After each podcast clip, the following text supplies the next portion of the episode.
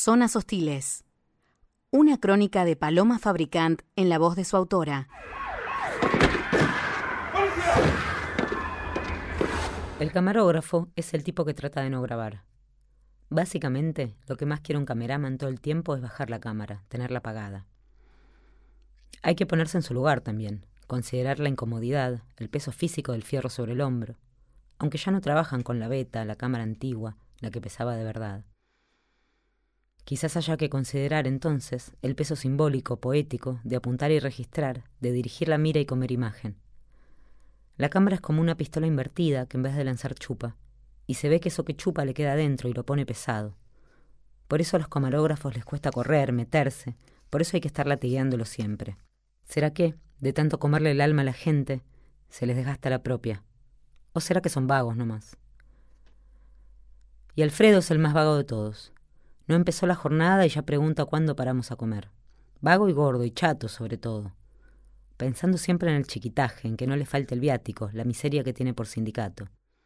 Por eso lo mandaron conmigo, que soy una máquina, un animal de la producción, una fanática.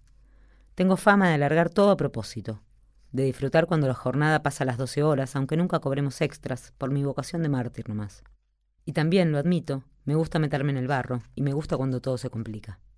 En el fondo, como todos los verdaderos periodistas, sueño con morir en el trabajo. Lo que más queremos los productores es meter la nota del año, medir mil puntos de rating, que los jefes nos feliciten y presumir con los amigos. Poder decir, cuando la nota sale en la tele y todos hablan del tema, esto lo hice yo. Y policiales es un rubro que da para eso. Nada vende como la sangre. Alimentamos la baba del espectador morboso. A fin de cuentas, el más enfermo es el que mira, ¿Qué te puedo decir? Este mundo no lo hice yo, solo me adapté lo mejor que pude. Y a veces, reconozco, lo aprovecho. Era la segunda vez que salíamos de rastrillaje con Alfredo, la dupla de la suerte, el gordo y la flaca, el pajero y la fanática. Para que se den una idea del contexto, les cuento que nos tocó nacer en un país del tercer mundo, en una época en particular en la que está muy de moda secuestrar pibas, violarlas, hacerlas mierda y tirarlas por ahí. Creo que eso estuvo de moda siempre, en realidad, es un clásico pero el último grito de las pasarelas es horrorizarse. Un montón de minas con pañuelos de colores atados por todos lados descubrieron que lo de violar y matar no es cool y hay que combatirlo. Así que ahora, cada vez que un tipo despunta el vicio y descarta una bolsa de consorcio por ahí, Alfredo y yo salimos a buscarla. Olvídate que la voy a encontrar, le dije a los jefes antes de salir. Ya conocen mi sistema. Me cargo una piba, la descuartizo, la riego en su propio barrio, voy con el gordo y la encontramos. ¿Qué va a hacer? Hay que destacarse en esta productora. Se miraron en silencio. En general no saben si festejaron o censurarme, pero a la larga se sonríen por la mitad y no hablan. La que está en la calle soy yo, no ellos. Y lo que a mí me funcione, a ellos les garpa. Y si me gusta hacerme la poronga y no pido guita extra, clean caja. Acá el humor es más vital que el agua. Hay dos insumos de subsistencia básica para el cronista de policiales en el conurbano bonaerense. Los chistes y el flirteo con los canas. No sé dónde leí que la risa y el sexo mantienen lejos a la muerte. Suena aforismo pelotudo de José Naroski, pero es tal cual. Y acá la muerte está en todos lados. En el olor a pozo ciego, en las cloacas que nunca se hicieron, en la desolación marrón, en la obra pública parada, en las plantas rodadoras que pasarían rodando tranquilamente si esto fuera una película del oeste. La muerte, por no decir la vida, que brota por todas partes, mezclada con los perros, los pendejos, los mocos, el polvo, y con un montón de vigilantes cansados, cornudos y mal alimentados, con la panza rebalsando los cinturones, que son capaces de entregar el alma por un guiño detrás de los anteojos de marco cuadrado de una periodista rubia, canchera y fresca en pleno sopor del verano conurbano. Y yo no les pido el alma, de eso se ocupa Alfredo. Yo solo pido una punta, una justa, un cachito de más. El predio al que fuimos se llama La Toldería y está en José León Suárez. Es una ex bailanta abandonada que se convirtió en asentamiento, como todo en la provincia, lo que se abandona y se hace aguantadero. Porque lo único que crece acá es la población, Menos guita, más gente. Menos inversión, menos caminos, menos cableado, más chicos. Pero en este caserío de verdad que sobraban los chicos. Se nos venían encima al caminar, se volvían locos con la cámara, ni hablar cuando le pedí al gordo que sacara el dron. Y le dieron la excusa perfecta para que cortara el laburo y que guardara todo el equipo antes de que se dieran cuenta de que eran tantos, que eran imparables, que no les podíamos pegar, que si nos querían sacar todo nos lo sacaban. Y ahí le tengo que dar la derecha a Alfredo porque si algo les importa más a los jefes que tener la noticia del año es que el equipo vuelva sano y salvo. Contenido versus recursos, la eterna pelea. Una cámara X de cam, una GoPro 5, el Drone Phantom 4, entre todo nos suma 50 lucas. Pero llegás a perder algo. Llegás a romper el elastiquito pedorro con el que fijamos la GoPro a los cascos del grupo Halcón y se pudre el rancho. No importa si te jugaste la vida, si te cagaste de frío, si te pelaste las rodillas, si no tenés macho ni familia porque salís a laburar a las 4 de la mañana. Lo importante es no romper el puto elastiquito. En fin, lo que de verdad te parte el alma son los nenes. Y las nenas. Algunas estaban vestidas de princesas, no sé de dónde sacaron los disfraces. Otras con shortcitos y musculosas minúsculos, los pibitos en cuero nomás. Daba la sensación de que no son de nadie o que son de todos, pero el caso había tomado relevancia nacional y todo el país estaba pendiente. Así que las punteras del barrio hicieron carteles y los nenes los agitaban y gritaban el nombre. Sheila, Sheila, vas a aparecer. Sheila tenía cuatro años y a esa altura nadie esperaba encontrarla viva. Hay que pedirles que hagan como que buscan, es la premisa. Porque la realidad es que de toda la caterva de vigilantes que tenía alrededor, contando los camuflados, los de azul, los de la local, los de la científica, ese día nadie estaba buscando una mierda. Era el quinto día de rastrillaje y ya habían entrado a todas las casas, ya habían dado vuelta a todos los techos de basura, ya habían pasado los perros, los caballos, las moscas. Pero nosotros estábamos produciendo una noticia que en el peor de los casos podía decir la policía de la provincia no escatima esfuerzos para encontrar a Sheila. Y para eso había que recrear para la cámara toda la situación. Nadie, repito, nadie, ni por asomo, tenía un resto de fe en que la nena pareciera viva, pero tampoco querían encontrarla muerta. Querían hacerse los boludos y pasar el tiempo. A lo Alfredo. La única que soñaba con encontrar el cuerpo era yo, que me movía guiada por esa maldita ambición que no me deja rendirme nunca. Iba a cobrar la misma miseria a fin de mes apareciera o no, pero necesitaba insistir, porque esa insistencia, esa codicia, es lo que me mantiene viva. Entonces, además de asusar al camarógrafo para que grabara, asusaba a los polis para que revolvieran y se volvieran a meter en todos los lugares donde ya se habían metido y donde salía olor a podrido, porque estaba lleno de cosas podridas, pero nada era el cadáver de Sheila. Una rubia teñida con el uniforme apretado, inocente, ignorante, quizás hasta buena, se dio ante mi poder de persuasión y con toda su vocación de servicio se puso a revolver la basura con un palo. La tecnología al servicio de la seguridad, un palo, eso no se podía publicar en ningún lado. En este punto tengo que explicar algo. Nosotros, además de producir noticias policiales que atrapen a la audiencia, tenemos que hacer quedar bien a los ratis. Si los muchachos salen feos o trasciende algún moco, no nos pasan más data y se nos cae el negocio. Los noticieros nos compran las noticias porque miden, y los polis nos baten a justa porque siempre les cubrimos la espalda. Doble tongo y win-win ganamos todos. Pero cuando estos pibes son incapaces de hacer como que trabajan, la cosa se vuelve un parto. Así que en eso estábamos, yo chamullando vigilantes y Alfredo tratando de guardar la cámara, o de protegerla de los niños piraña, o de comer y dormir en el auto, cuando se escuchó el grito. Ese grito que no me olvido. Un grito primal, un ¡No! larguísimo, que desguazó las vísceras, que deformó la cara. Me acuerdo y me viene a la cabeza ese cuadro de Munch, o la imagen de la nena desnuda, quemada con napalm que recorrió el mundo y terminó una guerra. Pero Sheila no va a correr más, y esta guerra no va a terminar nunca. Y el que gritó es el papá, que no es modelo de ningún pintor. Y ese grito es el que rompe todas mis corazas de cinismo y humor negro y ambición, y que me hace replantearme todo y preguntarme qué carajo pasó con la humanidad. La nena estaba ahí, detrás de una tapia, entre dos paredones con medio metro de distancia por tres de profundidad, debajo de un colchón. Yo qué sé por qué no la encontraron antes. Y ahí empezó otro periplo, que es el de enviar el material, porque como nadie me tuvo fe cuando dije que lo íbamos a encontrar, me mandaron sin notebook, sin editor, sin los mecanismos básicos para bajar la tarjeta de memoria, para descargar lo grabado. Y de pronto todo era urgente, y la cámara de Alfredo no servía para nada, y estábamos metidos en un galpón desterrado en la concha del pato, que de un segundo para el otro estaba rodeado de gente gritando, porque se había levantado todo el barrio y no podíamos estar de vuelta en la productora en menos de dos horas. Entonces saqué el celular y me puse a grabar. Eso es lo que salió en los medios. Lo que grabé yo con mi teléfono celular, así de precario. Aquí apareció el cuerpo de Sheila, sobreimprimió Canal 13. Me temblaban las manos mientras le compartía los videos a mi jefe por WhatsApp, y antes de que volviéramos a subir al auto ya estaban todos los canales. La casa, el recoveco entre las paredes, el colchón, pero el grito no. No llegué a grabar el grito, no lo capturé, no lo robé y no lo hice guita. Por eso me quedó adentro, envenenándome la sangre a mí sola. Por eso lo tuve que hacer texto, para que lo leas vos. ahora es problema tuyo.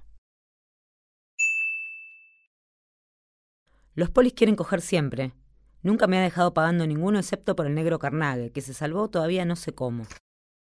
Creo que de eso va este relato. De la noche que nos cagaron a tiros y no me garché a Carnague.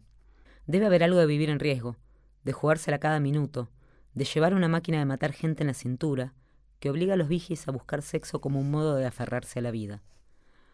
O quizás solo sea el más pirata de los rubros, por la posibilidad de mentirle de mil maneras a sus señoras. Salió un allanamiento de último momento, me recargaron, tengo que hacer extras, se rompió el patrullero. Pero lo cierto es que el día del tiroteo, o del enfrentamiento, como se dice en la jerga, en cuanto pasó el pánico, lo que más deseaba en el mundo era echarme un polvo. Así que algo de lo de la muerte y el sexo debe haber. Voy a tratar de contar esto ordenadamente. ¿Qué? Tiroteo en allanamiento narco. ¿Dónde? Villa Zabaleta. ¿Cuándo? Otoño, antes de la pandemia. ¿Quién es? Un gordo tranza contra un puñado de brigadas que parecen más cacos que los propios cacos. A metros, ¿quién suscribe? Esa noche José y yo nos encontramos, como siempre, en la productora de la calle Freire, pleno distrito audiovisual. José era camarógrafo, seríamos en total cinco cámaras y cinco productores. Nos íbamos rotando. Esa noche me había tocado José, que era mi favorito. Los protocolos de trabajo eran, productor y camarógrafo comienzan y terminan la jornada en la productora. Nadie puede ir solo. Siempre se usan los autos de la empresa. Al volver, se depositan las tarjetas con el contenido en la isla de edición. Lo que pasa en el medio, solo lo saben los que estuvieron ahí. Habremos llegado a drogas a eso de las dos de la mañana. Así le decíamos al Departamento de Drogas Peligrosas, una dependencia de la Federal en la calle Cuchacucha, donde se siente la División de Lucha contra el Tráfico de Estupefacientes. También podríamos decir un boliche donde se me ha juntado más ganado que en un cumpleaños en casa. Por esos días yo estaba en mi etapa súper canchera. Entraba a las comisarías saludando a todo el mundo, siempre con una joda en la punta de la lengua y un termo bajo el brazo, para tirar chistes y mates en partes iguales. Drogas era mi destino favorito. La dependencia era un edificio viejo y cascado que se caía un poco a cachos. Estaba en la zona de Flores, tenía dos entradas principales. La mitad de la dependencia era el comisario Forte, que se ocupaba de drogas de diseño. Con él y sus muchachos íbamos a fiestas electrónicas a cazar boludos. Yo me vestía como para ir a bailar y cuando menos se lo esperaban, pimba, sacaba la cámara y a escrachar perejiles. Los chetos que caían vendiendo pastis y las bizarreadas que hacían cuando perdían quedan para otro momento. Ahora nos centramos en la otra mitad de drogas, que era del Pupi, comisario también en la flor de su carrera. El Pupi mandaba en las villas, secuestraba Merca y Paco. Con él me caminé todos los asentamientos de emergencia de la ciudad y algunos de provincia. Ahí me vestía como un comando, con riñonera, muslera, borcegos y un montón de equipo táctico, que era mi principal fetiche en esos días. Las reuniones operativas en Cucha Cucha, para mí, eran como una previa. Solo que en vez de salir de joda, íbamos a romper puertas y engallolar gente. Las brigadas, los comisarios, los grupos de irrupción y contención se reunían a repasar los objetivos, es decir, las casas donde había que entrar, a patada y golpe de ariete, a reducir gente, buscar la falopa y sacar a los presos. El operativo en total podía tardar entre 5 y 12 horas, y en esa reunión se iban uno o dos.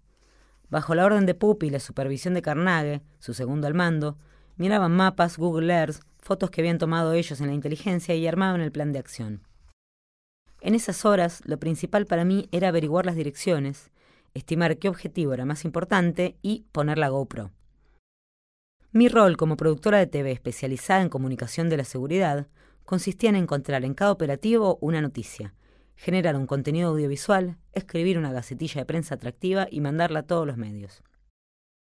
Obviamente la noticia tenía que ser a favor de la Policía Federal, para eso pagaba el Ministerio, la productora entera se mantenía con esa guita. Drogas peligrosas en los tiempos de Forte, el Pupi y el Negro Carnague funcionaba. Después cambiaron de jefes y dejaron de llamarnos. Cuando una dependencia pide prensa es porque tiene el mecanismo aceitado porque tiene claro dónde va a encontrar la fafa o sabe exactamente dónde la escondió. Tienen un orden cerrado que se respeta, y el que roba, roba para la corona. Después cada uno se lleva su parte. Así es como funciona. Cuando no hay un líder y se dispersa la tropa, cuando cada uno quiere hacer su quintita, ahí se viene todo abajo.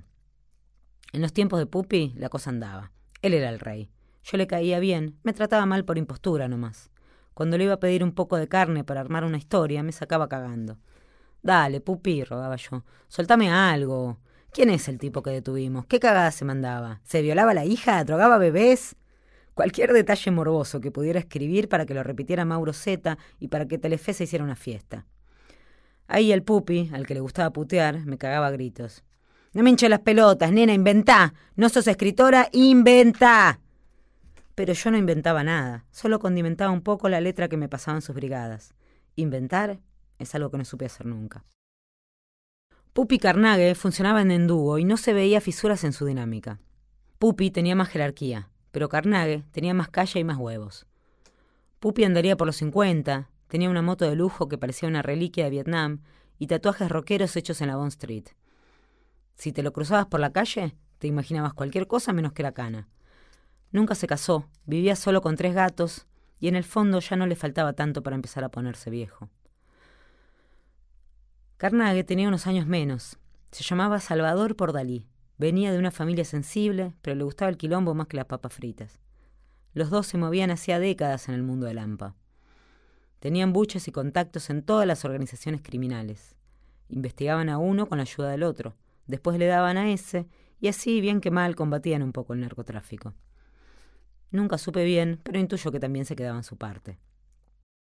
En las villas, durante las madrugadas, cuando todo olía pizza, alcohol, paco y comida podrida, Carnage siempre avanzaba primero. Ellos mandaban sobre varias brigadas, que son grupos de investigación, y en esas noches también me mandaban un poco a mí, que me dejaba soldadear con alegría. Aunque a veces les hinchaba las pelotas, me habían tomado cariño y sabían que a la hora de vender el producto yo lo vendía bien. Teníamos algunos roces fijos, siempre por lo mismo. Los chalecos eran un tema. El chaleco de protección balística es un material controlado, como un fierro no lo puede comprar cualquiera.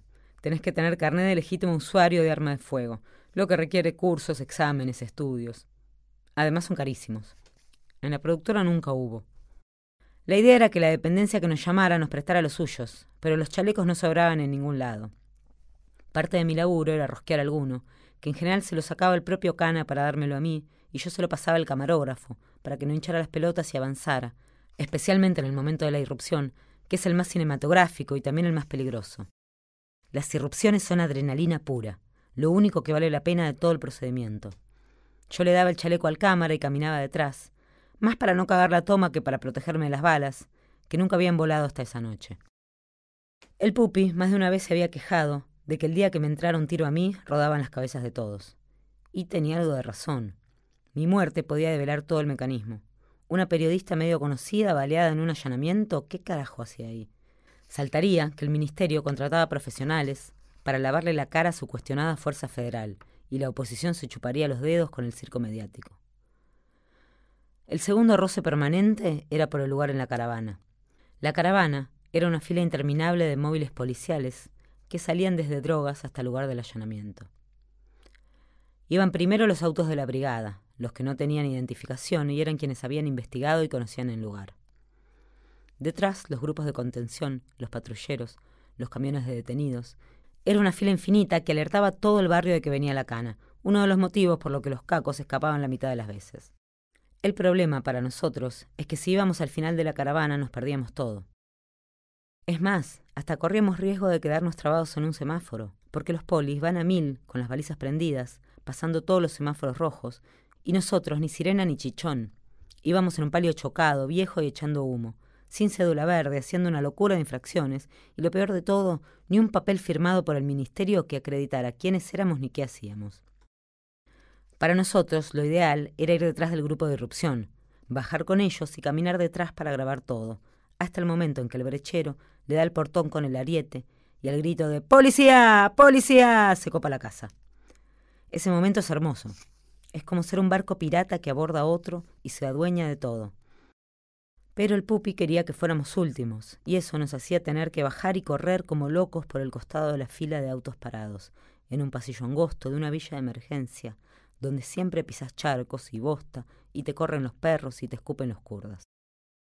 Pero tanto chalecos como lugar en la caravana son temas menores, al lado de la principal preocupación de cualquier productor en un allanamiento. ¿Dónde, o mejor dicho, a quién clavarle la GoPro. La GoPro que adosamos a un soporte y enganchamos en el chaleco o el casco de algún policía. Esas imágenes son la marca registrada de la productora, lo que hace que nuestros allanas parezcan contados en primera persona. Con una GoPro en el pecho o en la frente, Se ven los brazos del policía apuntando un arma y el espectador siente que está ahí.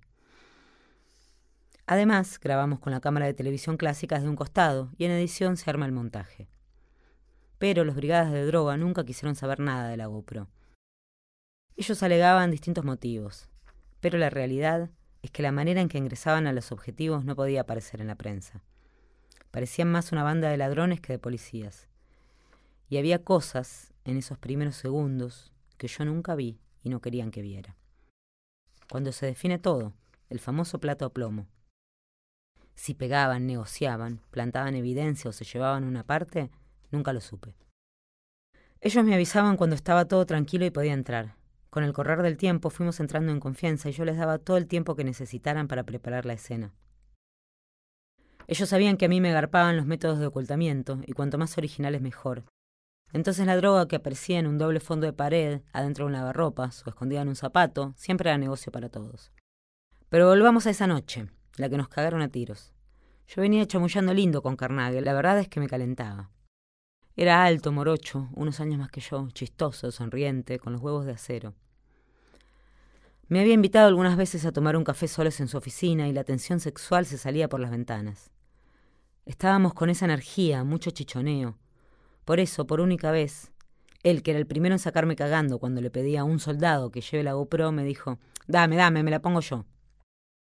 El allanamiento fue en Zabaleta. Estaba con José, mi camarógrafo preferido. José siempre estaba de buen humor.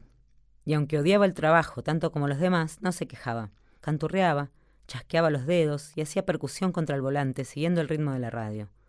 No me acuerdo mucho más, excepto que Carnage tenía la GoPro prendida, que bajamos del auto ya bien entrados en un pasillo, de madrugada y corriendo, como siempre. ¡Policía, al piso! Que todo era adrenalina de la linda, palpitaciones, excitación, irrumpir en un objetivo, reducir a todos los crotos, adueñarse del lugar, hasta que sonó por Handy la alerta de enfrentamiento. Al principio no entendí si ya había pasado, si estaba pasando en ese momento, si habían bajado alguno de nosotros o de ellos, pero empezamos a correr como si nos siguiera el diablo. Serían 300 metros y los corrimos como locos. Y junto con nosotros se empezó a mover todo, porque la noticia corrió por todas las frecuencias y enseguida se enteró a Prefectura, que era la otra fuerza federal que cuidaba esa villa y empezaron a correr todos a la par nuestro. Pocas veces en un allanamiento tuve miedo. Ese día tuve. Prefectura parecía la academia de policía. Unos tenían boina, otros cascos, todos sacaban la pistola, todos la tenían en la mano. Apuntaban para arriba, para abajo, se barrían unos a otros y a nosotros, se les caía la boina, la levantaban con la misma mano que tenían el fierro. Si alguna vez estuve cerca de que me entrara un corchazo, fue ahí. Llegamos con el corazón en la boca al lugar donde estaba la brigada de Lele les habían metido seis cohetazos. La brigada Lele era de las más pulentas, o de las que alardeaban de ser pulenta. Esa noche se probó que tan pulenta no eran. Lele era un gordo bastante creído. Usaba cadenas, pelo largo, cuero. Practicaba karate igual que yo y en secreto me admiraba, me invitaba a entrenar, me seguía en redes. Pero en público siempre me mandoneaba y se hacía el macho.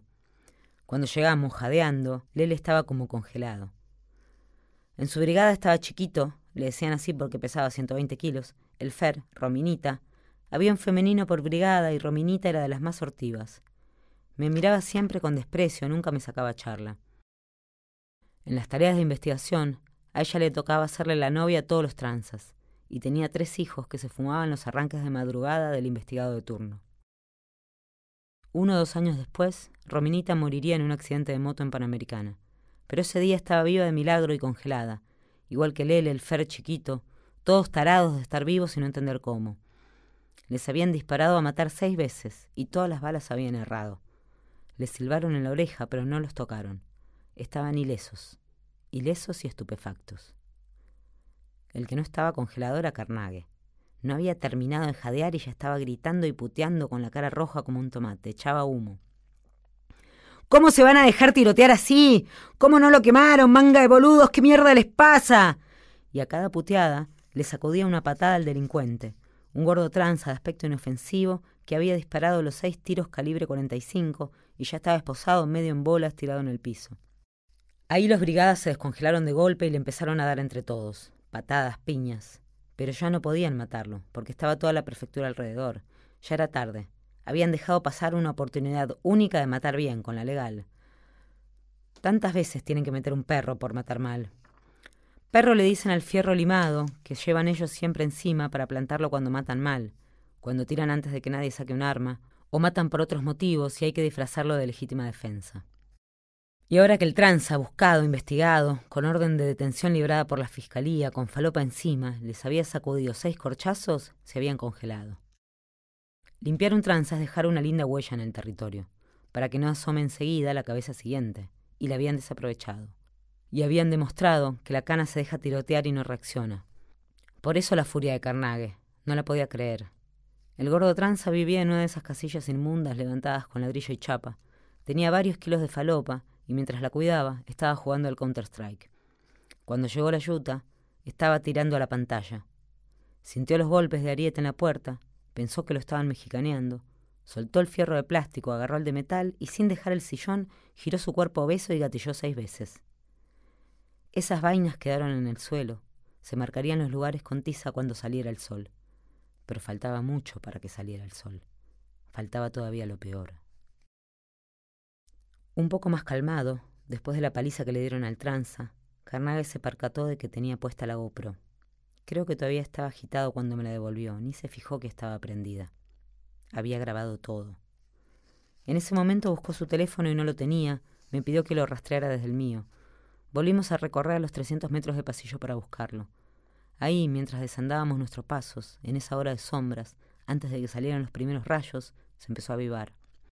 Esa filmación me la vas a pasar a mí antes que a nadie, me dijo. Y ahí es que yo pifié y como una idiota contesté, tengo que pedir autorización. Entonces le cambió la cara y me gritó, ¿qué? Me miraba con unos ojos que me congelaban, con los mismos que acababa de masacrar a un gordo en el piso, con los mismos con los que insultó a toda su brigada por no matarlo. ¿Qué? repitió. Y ahí se me trabó la saliva en la garganta. Dije, listo, soy boleta, me limpian acá. Te la destruyo contra la pared ya mismo, siguió y yo empecé a temblar y a darme cuenta del moco que me acababa de mandar. Que toda esa buena onda formada por años de coqueteo y laburo mancomunado se venía abajo en un segundo si cuando las papas quemaban yo me daba vuelta. Tenía en mi poder un video donde él masacraba a un tipo en el piso y pedía que lo mataran. Me exigía que se lo entregara y yo había contestado que no. Me va a limpiar, me va a quemar acá y lo va a hacer aparecer como que fue uno de los tiros del tranza. Ellos saben cómo acomodar todo. Es un quilombo, pero es una opción. Soy pollo. Se adelantó porque había encontrado su teléfono y me dio unos segundos para recalcular. Me retracté, balbuceaba. Le dije que sí, que en cuanto llegara la productora descargaba yo misma el material en máximo secreto y se lo enviaba a él y solo a él y lo borraba después y no lo iba a ver nadie más. Todo eso son mentiras. Son cosas que no están en mi poder. Tartamudeaba, transpiraba, estaba en pánico. Me iban a disparar por la espalda en cualquier momento. Si hay un protocolo intocable en la productora, es que el contenido de la GoPro es secreto, clasificado sagrado y está prohibidísimo pasárselo a nadie. Especialmente a los canas que te lo piden siempre y hay que decirles terminantemente que no. Pasarles el material sería la perdición. Los polis son chismosos, no pueden guardar un secreto. Necesitan alardear de todo lo que hacen. Un crudo GoPro en manos de un poli en una semana podía estar en todos los medios pero los canas pensaban que yo trabajaba para el Ministerio de Seguridad y Carnegie había entendido que lo iba a vender arriba. Que me di vuelta como un panqueque. ¿Cómo no me iba a querer matar? Soy la más boluda del mundo, pensé. Soy una nenita de Barrio Norte, haciéndome la pistolera, en un mundo donde la gente de verdad se mata a tiros, y ahora se iba a caer todo mi reinado. Me echan y me matan, o las dos cosas, y el sol que no sale. Entonces recordé esa frase del pupi. Un día le entra un tiro a esta boluda y perdemos todos. Pensé, para calmarme, que a nadie le convenía que yo me muriera. No les convenía matarme. Si me hubiera querido arrebatar la cámara de un manotazo, ya lo habría hecho. Entonces José, mi ladero de mil cruzadas, me dijo, ¿la puedo bajar el teléfono? Y se puso a investigar la camarita y después el celu y hacer sincronizaciones imposibles en medio de una villa, donde gracias a Dios o al intendente de la contra había wifi, y lo consiguió. Y nos metimos en otro pasillo súper angosto para escondernos de Carnague y nos pusimos a verlo. Sí, era comprometedor. Se veía toda la paliza. Eso no podía trascender. Pero si él realmente lo quería tener, yo podía hacérselo llegar. Durante las horas siguientes el clima se fue calmando, y cuando el sol empezó a salir el tipo ya no me miraba como el enemigo. No dije nada de que había podido bajar el material al teléfono, y le aseguré que en cuanto llegara la productora lo descargaba y lo ponía en un pendrive y me iba para su oficina y se lo daba a él y solo a él. De a poco se le pasó la furia.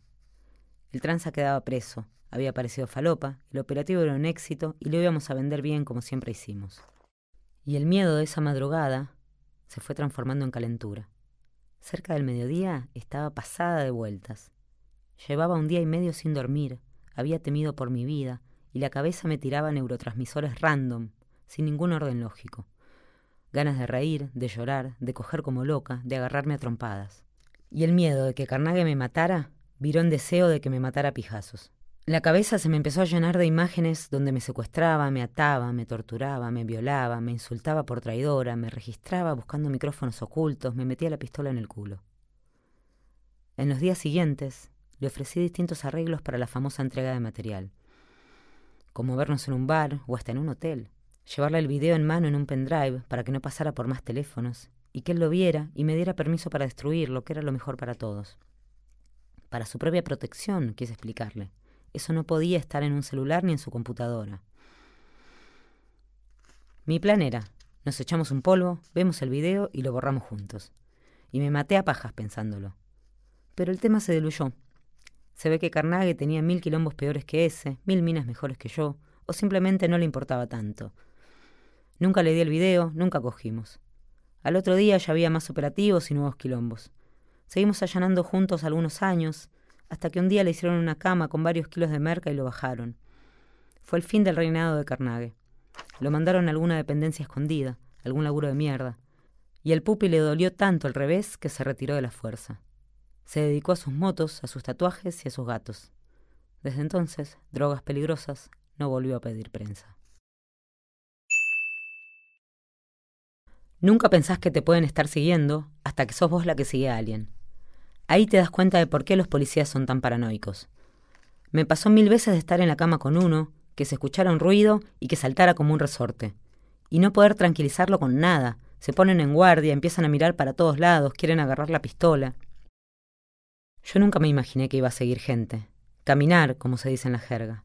Pero nunca me imaginé tantas cosas y prefiero no pensar en las decisiones y los caminos posibles porque me vuelvo loca. Por ahora camino tranzas. Con Manuel, mi binomio, solemos parar la tráfica en la puerta de la casa del caco y esperamos a que salga. Si hace una jugada, la grabamos con el celu. Si no, anotamos a qué hora apareció, para dónde fue. A veces aprovechamos que soy mina y no tengo pinta de cana y lo camino literal un par de cuadras, a tres o cuatro metros de distancia. Ser mujer es mi mayor virtud en este trabajo. Dos tipos solos en una camioneta son sospechosos. Un tipo y una mina son parejita. Y con mi binomio somos tan poco identificables que aquella noche hasta nos sentamos en una hamburguesería a tomar una cerveza y esperar que saliera el causante. Esa palabra me la enseñó Manuel. Muchas cosas me está enseñando. No parece yuta para nada. Con el pelo castaño claro, barbita, anteojos, podría ser un chico de clase media común y corriente. De hecho, dejó la policía porque, según él, convierte a sus agentes en ciudadanos de segunda. La dejó y entró al cuerpo de investigaciones judiciales, igual que yo. Va, igual que yo nadie. Lo mío es rarísimo. No quiero entrar de nuevo en las posibilidades y en las decisiones, pero yo era periodista. Me llamo Paloma y todo esto es real. Siempre me especialicé en territorios hostiles. Villas, cárceles, putas. Así entré a la productora que filma los allanamientos para el Ministerio de Seguridad. Ahí trabajé tres años. Ahí me vieron estos tipos, los de investigaciones judiciales, caminando por la Villa 31 a las 4 de la mañana como si nada, hablando con los polis, con los vecinos, apuntando con la cámara a todos lados, y les encanté. Y me ofrecieron trabajo en la fiscalía, y hubo que decidir. Y ahora estoy de este lado. Nunca me hubiera imaginado que iba a estar sentada en una hamburguesería esperando que bajara un tranza para escracharlo y meterlo preso. Pero menos me habría imaginado pegar tanta onda con un ex policía hijo de un milico de la dictadura. Polis me bajé varios, pasé tres años filmando operativos y siempre me gustaron los tipos rudos. Ya nos habíamos conocido ahí, me recordó Manuel cuando saqué el tema. ¿En serio? Claro, Paloma, viniste a filmar mi último allanamiento antes de que pidiera la baja, dijo, y revivió el caso de un taller mecánico clandestino que funcionaba como desarmadero. Empecé a añorar mis tiempos de periodista, producir noticias, encontrar detalles que nadie hubiera visto, escribir una gacetilla bien vendedora y después verlo en la tele. Pero si lo pensaba mucho me volvía loca. Basta, la vida que vivo, no las otras. Esa noche la charla se hizo larga y el caco no bajaba. Ya habíamos pasado por política, por ideología. Le conté que de piba fui muy zurda, que laburar con la poli me hizo ver el otro lado. Él lo entendía. Me contó que también hizo cambios, se desestructuró. Cuestionó lo que le enseñó su viejo, sobre todo a partir de un viaje de ayahuasca. Ex policía que tomó ayahuasca, ¿de dónde salió este chico? ¿Cómo no lo vi mejor en ese desarmadero?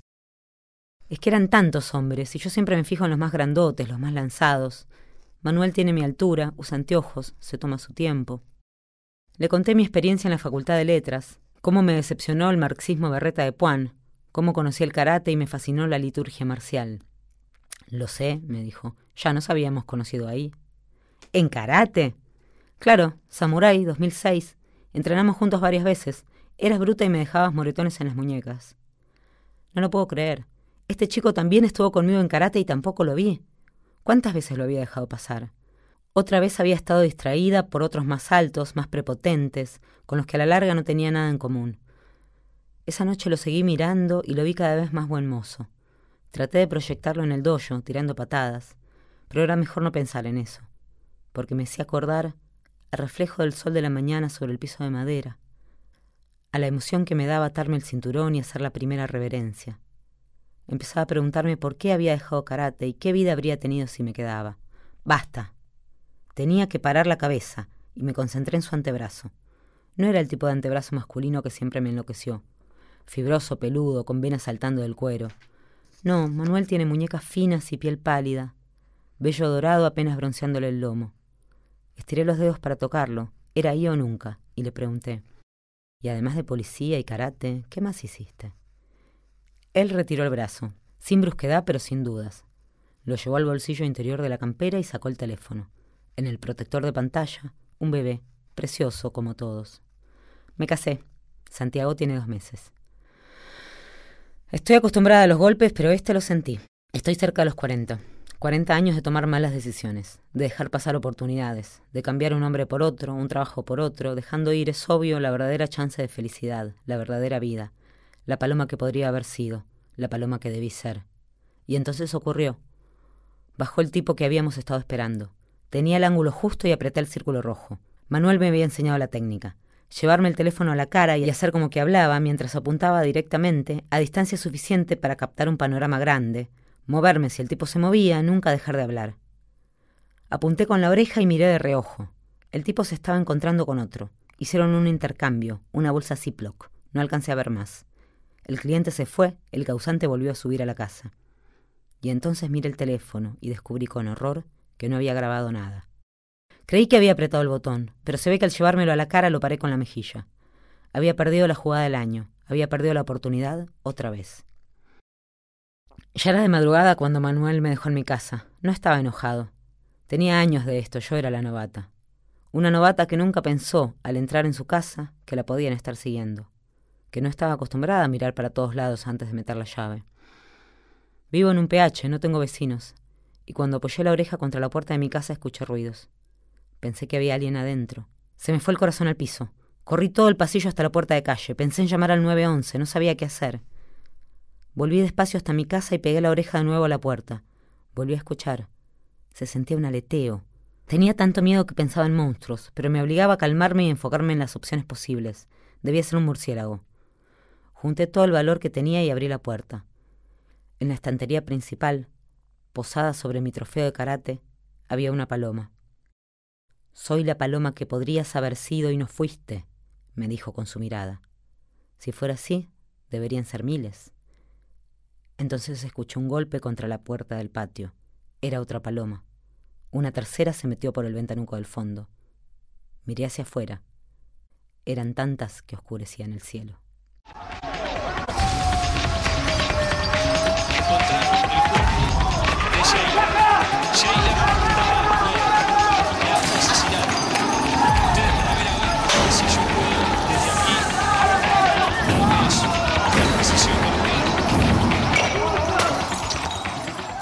Crónica de Paloma Fabricant para la revista Orsay.